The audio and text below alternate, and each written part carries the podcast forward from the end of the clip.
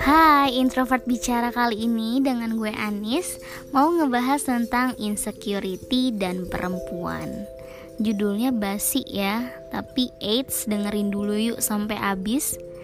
Bisa jadi bermanfaat untuk kamu yang lagi ngerasain perasaan insecure terhadap diri sendiri Sebelum masuk ke pembahasan kali ini, gue mau jelasin dulu apa sih arti insecure karena kata ini lagi hits di mana-mana dan semua orang suka ngomongin tentang insecurity.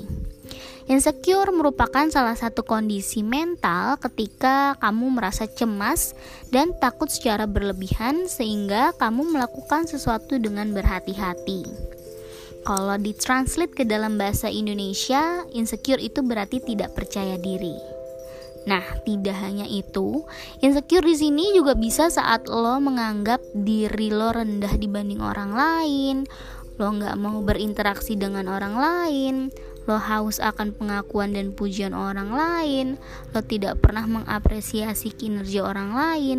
Nah, saat lo merasa seperti yang udah gue sebutin tadi, itu tandanya lo sedang insecure terhadap satu hal.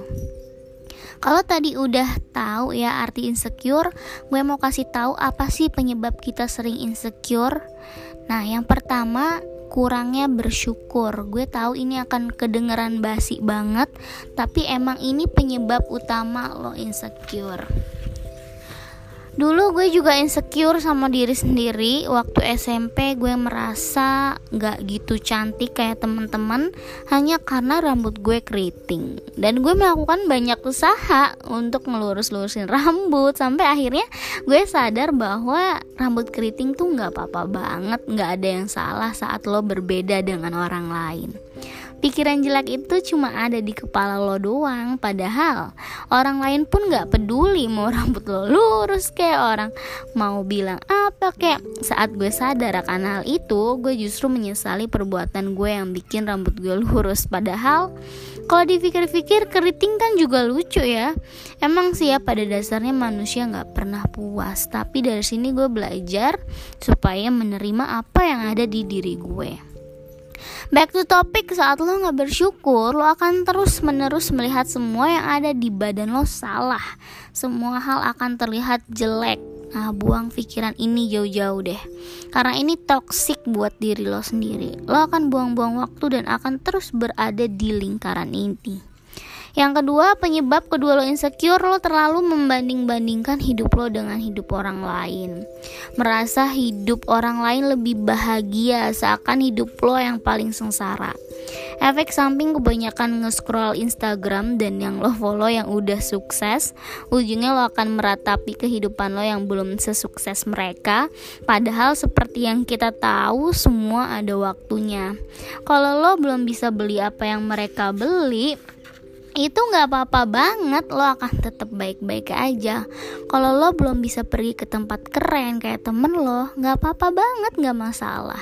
Yang ketiga penyebab lo insecure lo terlalu khawatir berlebihan overthinking. Hidup itu adalah serangkaian kejadian kejadian lo makan tadi pagi, kejadian lo telat ngampus, kejadian lo dapat beasiswa, semua kejadian itu ada yang bisa lo kendaliin dan ada yang gak bisa lo kendaliin. Yang gak bisa lo kendaliin cuaca, sikap orang lain contohnya.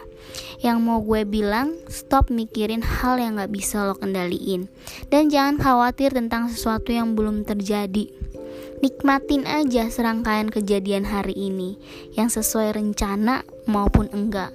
Dengan begitu lo akan lebih bahagia. Terakhir dari gue nih, gue cuma mau ngingetin bahwa semua orang pernah yang namanya insecure itu manusiawi. Tapi yang salah ketika lo terlalu berlarut-larut dan gak bangkit.